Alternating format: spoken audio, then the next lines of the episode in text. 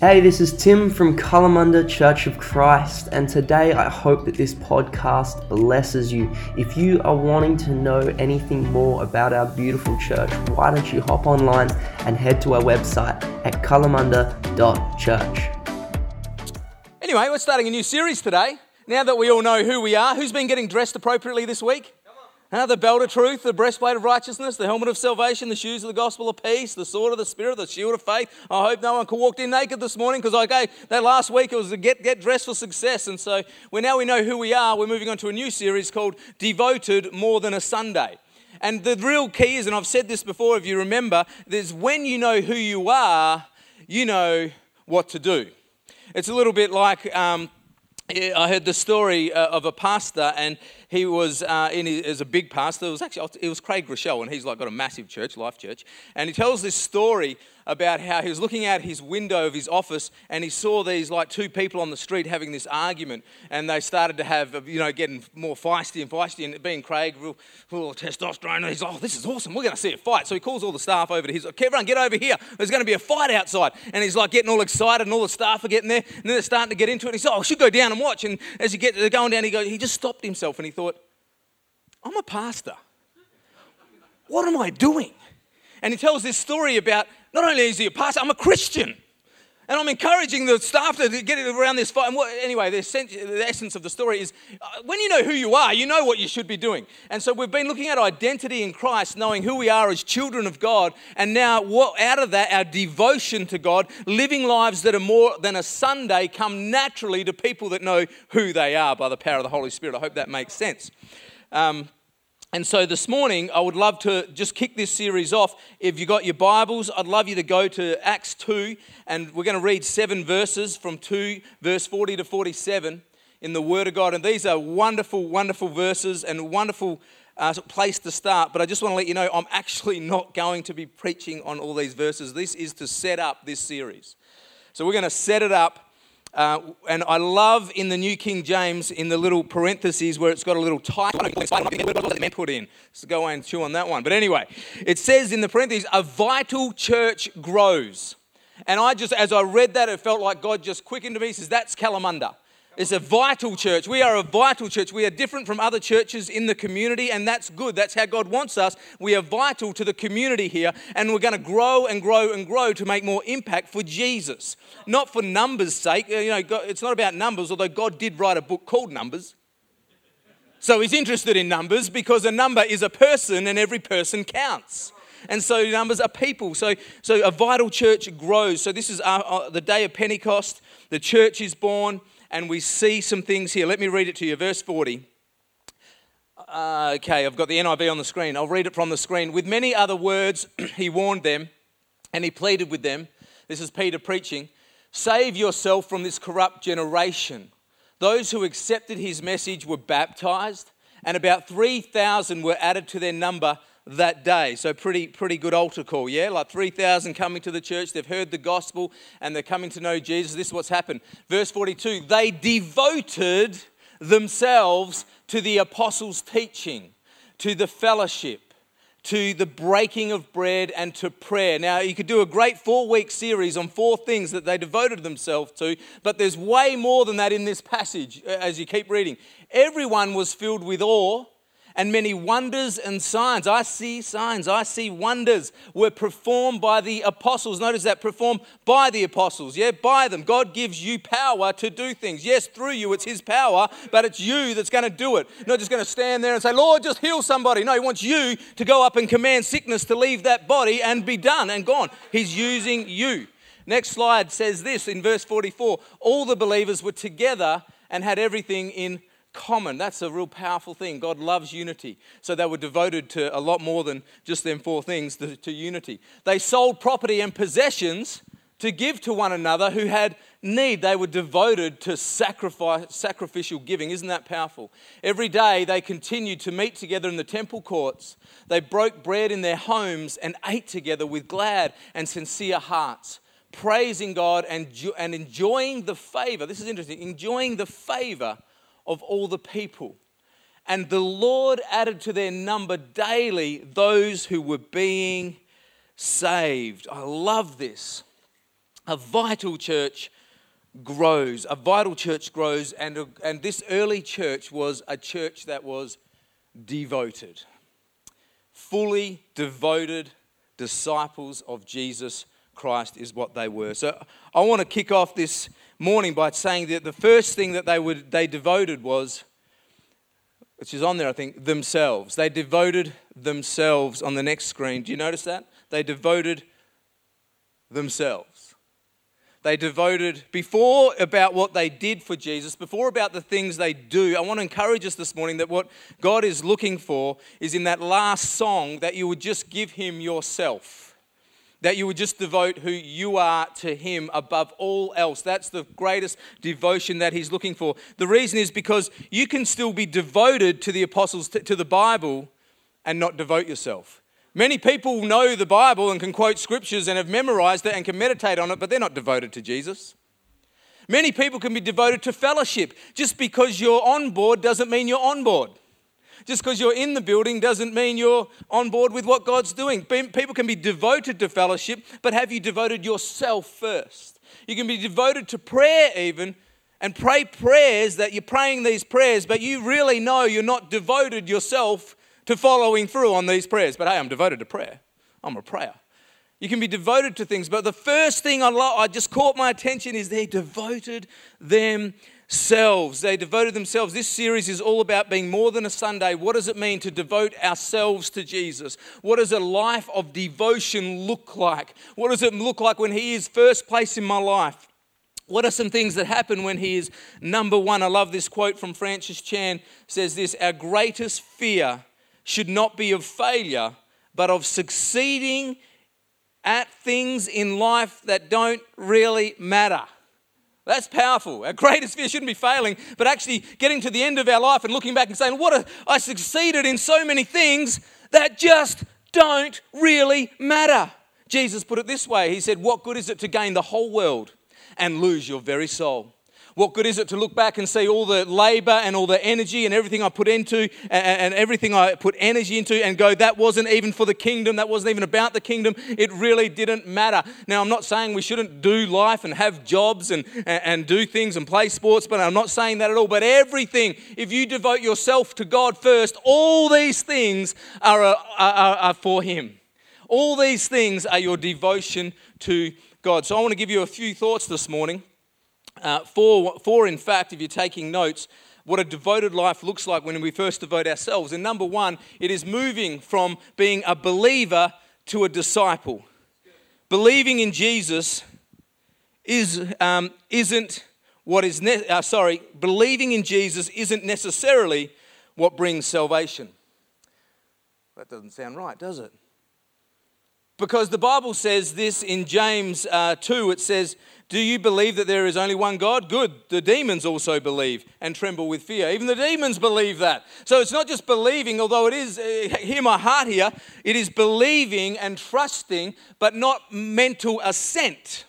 Not just knowing Jesus was a historical but, figure, but believing in him. God doesn't call us to make believers, by the way. Matthew 28 19 says to go into all the world and make converts. No, it doesn't. Make disciples, it says. It says to move, don't just make believers, make disciples. Did you know in the New Testament the word Christian is mentioned about three times? In the New Testament, the word disciple is mentioned 230 times in the Gospels and in Luke. Why? Because a Christian is a disciple. You can read the word Christian and just replace it with disciple. You can read the word follow and replace it with disciple or believer, anything you want. See, we are called to not just believe, but to be a disciple. And this is uh, the call of the church is to go and make disciples. I like this quote on the next screen it says, A disciple is one who responds to the call of Jesus in faith, resulting in a relationship of absolute allegiance and supreme loyalty through which Jesus shares his own life and the disciple embarks on a lifetime of learning to become like his master. Jesus calls us to be devoted not just to believing, but to discipleship.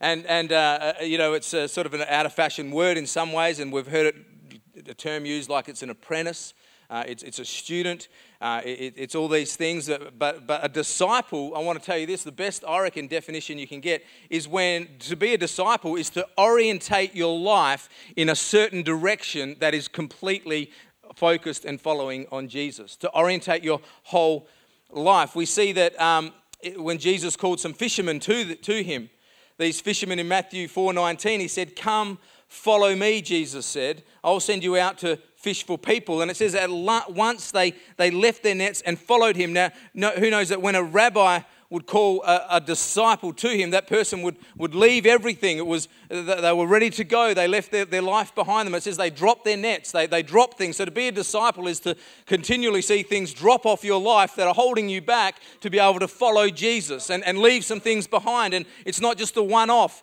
the discipleship is ongoing, it's a lifelong commitment to follow Jesus. How are disciples different from believers, you ask? Well, the cross for starters. A believer looks to the cross for salvation. A disciple picks up a cross. A believer, uh, when it comes to obedience, obeys God if it's convenient. A disciple obeys no matter what the outcome. When it comes to deci- decisions, a believer is someone who's decided once. A disciple decides daily to follow Jesus. When it comes to our focus, believers focus on eternal life. I'm going to heaven. A disciple focuses on ter- eternal rewards. I want to know I'm living for heaven right now.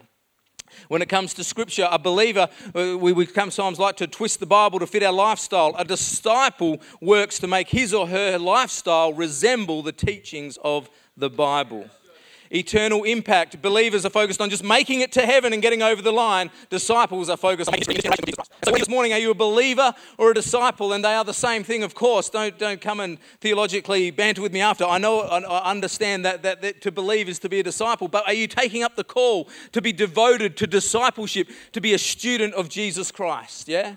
To be in his circle. The second thing is to be devoted is to move from having Jesus as your Savior to your Lord. And this is a whole lifetime series. this is the rest of your life to preach on this. But it really is. I love having Jesus as my Savior. I hope you do too.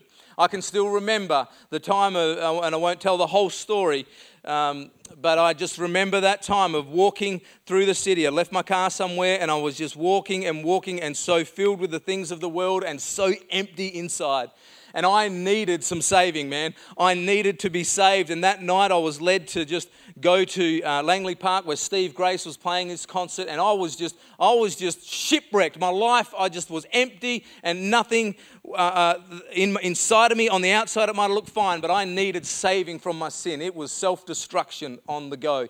And I just remember receiving Jesus afresh, recommitting my life to Him, getting baptized, and man, I just needed that saving. And then I remember thinking, I love Jesus as Savior. And one thing I love this quote Jesus is a better Savior than I am a sinner. Jesus is a way better Savior than you are a sinner. So don't ever think your sin's too much or too big. He's a better Savior than anyone can sin. You should see how He can save. And He can save from any situation, from the depths of despair, from the rejection that you've faced, from what you've lost. He, is a Savior. But He doesn't just call us to have Him as Savior, He calls us to know Him as Lord. Romans 10 9 says, If you can declare with your mouth Jesus is Savior. No, it doesn't say that. It says, Declare with your mouth Jesus is Lord and believe in your heart God raised him from the dead, you will be saved. Call him Lord. That's the, there's, a, there's a sense of difference there. Now, this isn't what some call lordship theology, where you've got to do things to be saved, but when you are saved, you want him to be your Lord. He says in, in, in, Luke, Why do you call me Lord, Lord, and not do what I say? It doesn't make sense if someone's your Lord and you don't obey them. To know that He is Lord is when obedience comes into your life. And again, it's not perfection, it's life orientation. It's orientating your life to obedience. What does it mean to obey God as my Lord? Well, it means a little bit like what Abraham experienced. In Genesis, old Abraham hears from God, and God says, I want you to take your son, your one and only son, Isaac, and I want you to take him and sacrifice him on the, on the mountain, I'll show you. And you know, your Bible says that early the next morning, Abraham got up and left. If that was me, it would not say early, then as soon as straight away, it was instant obedience. You know that God is your Lord when you just want to obey instantly, not out of duty, but out of delight, because you know His ways are better than Brad's ways, yeah? And that obedience comes. And sometimes there is a discipline in it, for sure. We need to be disciplined to obey, but we don't worship being disciplined, we worship Jesus. If you love Jesus, your discipline will take care of itself. It's not the other way around. It's loving Jesus, putting Him first. He's the highlight of your life, the delight of every decision, and then obedience will come. And Abraham's walking, and he's walking, and he's heard from God, and he's obeying God.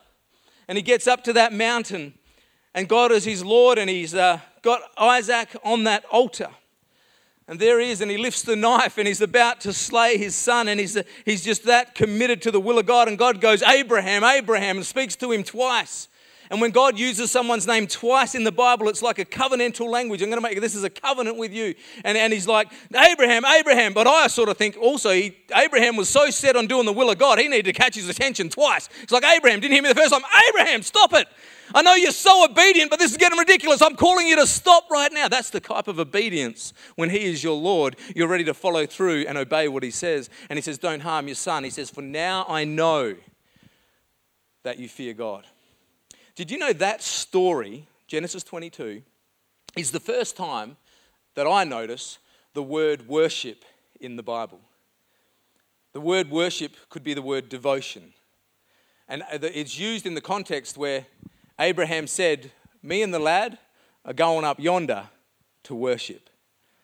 And I am pretty sure there was no band or music on that mountain. We're going up to worship.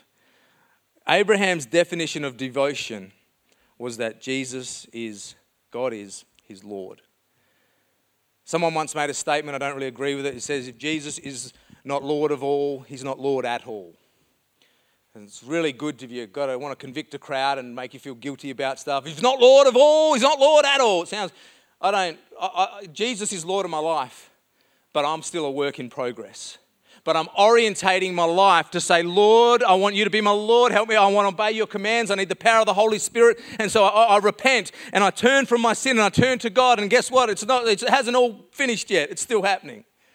And I'm so thankful that He's just walking with me. Abraham, what about Peter in the boat when he's in the boat and he's fished all night? And this is a good definition of when Jesus is your Lord. He's fished all night and they see Jesus on the shore. And Jesus said, Yeah, you caught no fish. He says, Why don't you throw your net on the other side? And you could just imagine these experienced fishermen who know what they're doing, and the carpenter's yelling out how to, how to, how to do their fishing. And he's like, uh, We're stuffed. We've been all night and we've caught nothing. But Peter makes an amazing comment and he says, Nevertheless, Jesus, at your word, we'll throw the nets on the other side. And he throws his nets on the other side, and they get such an amazing catch. It's a miracle catch. It overflows. Why? Because the difference, sorry, the gap between your mess and your miracle is when you say, Nevertheless, at your word, God. When you say, I don't know, this doesn't make sense, I'm walking with my son Isaac, it doesn't make sense. And praise God, God will never ask you to do that, by the way. He's only ever asked one person, Abraham. He doesn't ask anyone to do that anymore. It was a different uh, uh, time. Uh, but, but there'll be times where God asks you something that doesn't make sense. Throw your net on the other side. Do it a different way. Uh, uh, do this in your business differently. Do this in your marriage differently. And, and the different, the way to get to that miracle is when you say it doesn't always make sense, but nevertheless, at your word. Come to church every week. Oh, I can't do that. Nevertheless, that's your word. I'll be here in the house of God. Why? Not because we want numbers, because we want disciples, want people growing, want you to become all that God has created you to be and to thrive. Nevertheless, at your word. I'll be at the next prayer meeting. But it doesn't make sense. It's, you know, prayer meetings. Prayer, prayer, be at the prayer meetings. Nevertheless, he wants me to pray. Be led by the Holy Spirit. Be led by the Lordship of Jesus. When the Lord says it, that settles it. Uh, the third thing from to be devoted. And again, I can't wait to get into the book of Acts in some more specifics. I'm just setting a foundation here about our giving ourselves, is, is to not just be found, but to move from being found by God to following God. Now, I'm so glad that God found me, and, and we're going to see that in this place, just like Friday night, as people found Jesus, found them, they found Jesus. They found God, that's great, but we want to see people move from being found to a devotion of following God. That's why Jesus said in Matthew 4 19, Come, follow me, and I will make you fish for people. He said, Come, follow. To be devoted is to follow. You know, there was a, when a rabbi in this time, in ancient times, would call someone to follow him because they would, uh, go to the places where the students were, had done all the training and, and that sort of thing in the Jewish, Jewish culture and a rabbi would call someone to follow him. They, and Jesus knew these words. That's what they would say. They would say, Come follow me. And then there was this ancient saying, what they would say when the student was picked and selected to go and follow this rabbi and orientate his life to his teachings. He'd start to walk like that rabbi. He would have his mannerisms. Because he was called to follow him in such a way, he started to resemble his own rabbi. Then Jesus knew this. This is what it was to follow the rabbi. And there was a saying they would say to the student, which was this May the dust of your rab- may you sorry may you be covered with the dust of your rabbi may you be covered with the dust of your rabbi and what, saying, what they're saying there essentially is follow him so close follow him so close don't let anything get between you and your rabbi that there's literally the dust of your rabbi on you, that you're becoming so much like him. See, this is so much different today in this generation. We've got to be careful when we think of following. We think if I'm following someone, I've clicked the button. I follow them on Insta. I follow them on Twitter. That's not following if you were found, but are you following him? It's more like this. I remember many times, I'm sure you've got a story, when you're in a car and you're trying to get somewhere and you're following somebody. And you say to them, Look, I will follow you. And when you're following somebody in a suburb or an area that you've never been before, who knows that every all your senses are heightened because you want to stick with them. You know, you've got to move fast when they move fast. You've got, to, you've got to move slow when they move slow. You've got to see where they turn, and you're always on point. You're following them. You're, you're attentive to where they're going. And if somebody gets in between you, as you're like, no, get out of the way. And so you speed up and take over and, and do this sort of stuff. And I want to tell you, so as it is uh, in. Um, in Google Maps, so it is in Google Spiritual, because when things get in the way between you and your Savior, it's time to move them out. It's time to say, Get out of the way. I'm, I'm moving back. I need to be closer. Following Jesus is being in step with the Holy Spirit because I'm devoted to Him every single day. Hallelujah. Never let Him out of sight. Let nothing get between you. I want to tell you this morning that the truth is there is no such thing as neutral when you're following Jesus. You are either going forward or you are going back. There's no such thing as just staying. If you think you're in neutral, you are going back. And, and, and Jesus is calling you to, hey, come on, follow me. Follow me. I've got good things for you, yeah? We want to follow his heartbeat this year here at Kalamunda, and that's why I'm going to my last point. And Abby and the team can come back up shortly if they're happy to. Uh, from moving from believer, no, I'm a disciple from He's not just my Savior, He's my Lord. And I do what my Lord says because not out of duty, out of delight. He's got good plans. He's, I'm not just found, I'm following. And lastly, to really be devoted is to move from comfort to the cross. From comfort to embracing the cross. You know, it is really a wonderful thing to be secure in your salvation. We should have so much security in who we are, in whose we are. But did you know security is way different from comfort? Security gives you strength, comfort can make you weak in the, right, in the, in the wrong sense of being comfortable. And God doesn't call us to be comfortable, uh, He calls us to take up our cross. It says, and calling the crowd to Him with His disciples, He said to them, If anyone would follow me, or you could say it this way, and I believe this would be exactly accurate. If anybody wants to be a Christian, so it's not, sometimes in church we think there's like, there's like two classes. There's sort of like Christians, you know, and then there's real Christians, like the, the disciple ones that they talk about disciples. They read their Bible, they pray. No, no, this, this is just one standard according to God. It's following Jesus is to be a Christian. So if anyone wants to be a Christian, come after me, let him deny himself and take up his cross and follow me. For whoever would save his life will lose it. But whoever loses his life for my sake and the gospel would save it. See the, see the upside down kingdom? What you try to hold on to is you're going to lose. What you let go of, you'll find real life. For the gospel, we'll find it. Devotion to Jesus isn't adding him to your life like an insurance policy. Devotion to Jesus is giving him your life. I love the story of the chicken and pig that were walking down the road. True story. They're walking down the road and they're looking up and they see this big billboard. And the big billboard says, Free breakfast, bacon and eggs to feed the poor. And they're so touched with compassion, and, and the chicken just looks to the pig and he says, Mate, I think we, you and me should get involved in that. I think we could I think we could help this week. Come on, what do you say? I'm prepared. I'm prepared to go and help with this breakfast to feed the poor. The chicken's talking to his mate, the pig. The pig just looks back at him and snorts, sort of oinks. And he says, Mate, for you that would be a contribution. For me, that'd be a commitment. And I want to ask you this morning, in all seriousness, are you the chicken or the pig? Because we need a church full of pigs if we're going to really do things and see things for Jesus. Amen. Not just to just to give him a bit and to contribute here and contribute there, but I'm committed with my life. That's what taking up a cross is. Everybody back then when Jesus said this, all the people knew what he meant. Oh, we've seen people take up crosses around here. And when they are carrying a cross, they're going to die. And Jesus says, Yeah. And I'm calling you. If you want to follow me, you want to be a Christian, you got to die to yourself, to your life, to your ways, to your agendas, and I will give you my life. And this morning, for some of us, we need to die again. Because a believer may have done it once, but a disciple, Paul says, I die daily. Every day I get up. And as he puts on his armor, and then he says, Not my will be done, but yours. I heard the story of a missionary, and he was going to this, this, this dangerous place to be a missionary. And before he went, they were just warning him of what could happen and, and the, the locals and how dangerous it could be. And they said, Look, you, you may lose your life on this trip.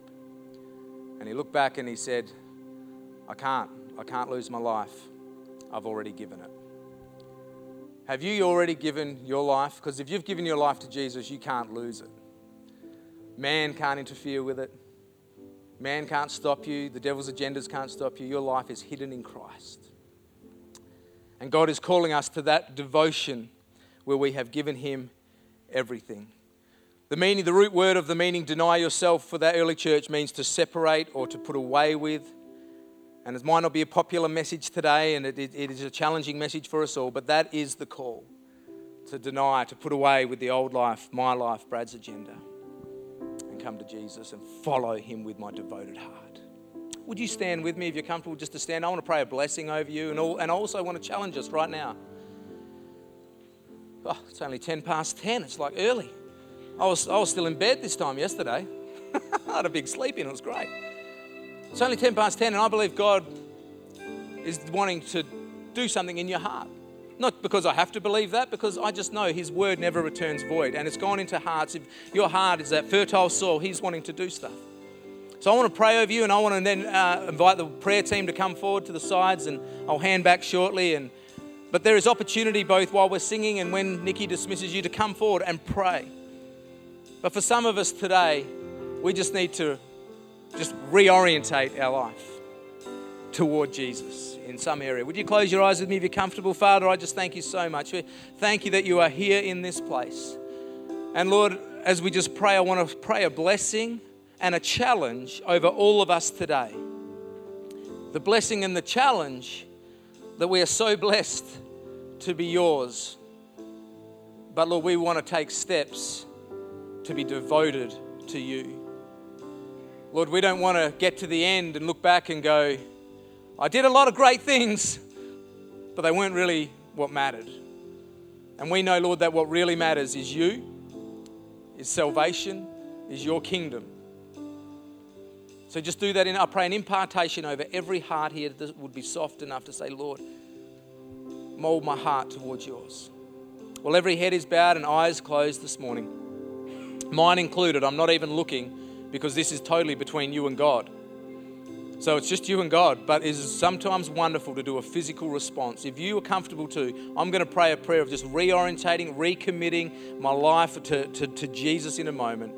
And maybe there's an area of your life that you just want to just want to do something to respond and put a line in the sand and say, Lord, I'm just I'm committing that bit to you. It could be one of the points I said this morning. Right now, as I'm as I'm about to pray, just slip up your hand and then you can put it down. It's not for me. I'm not even looking. It's for God. Lord, we just lift up a hand. I'm lifting mine up, saying, Lord, this this this area of my life, I just it's come to my attention this morning. I just reorientate. I repent. I turn that back towards you, Father. Right now, I just pray for every person, Father, responding to you. Today is the day of salvation. Today is the day of recommitment. We reshift, we orientate our life in your direction. Father, forgive us of going our own way in that. Forgive me, Father. I thank you that I'm, I'm clean and holy in your sight now. I thank you that you, you are just so quick to forgive and realign me and, and love me and you're with me. So, so, Father, I just position myself back to that way. I just say, Father, I'm coming after you. Lord, I make a decision today to be a follower, to be a disciple, to have you as my Lord, Father, and to forsake my way and to obey yours. And everyone said, Amen. Amen.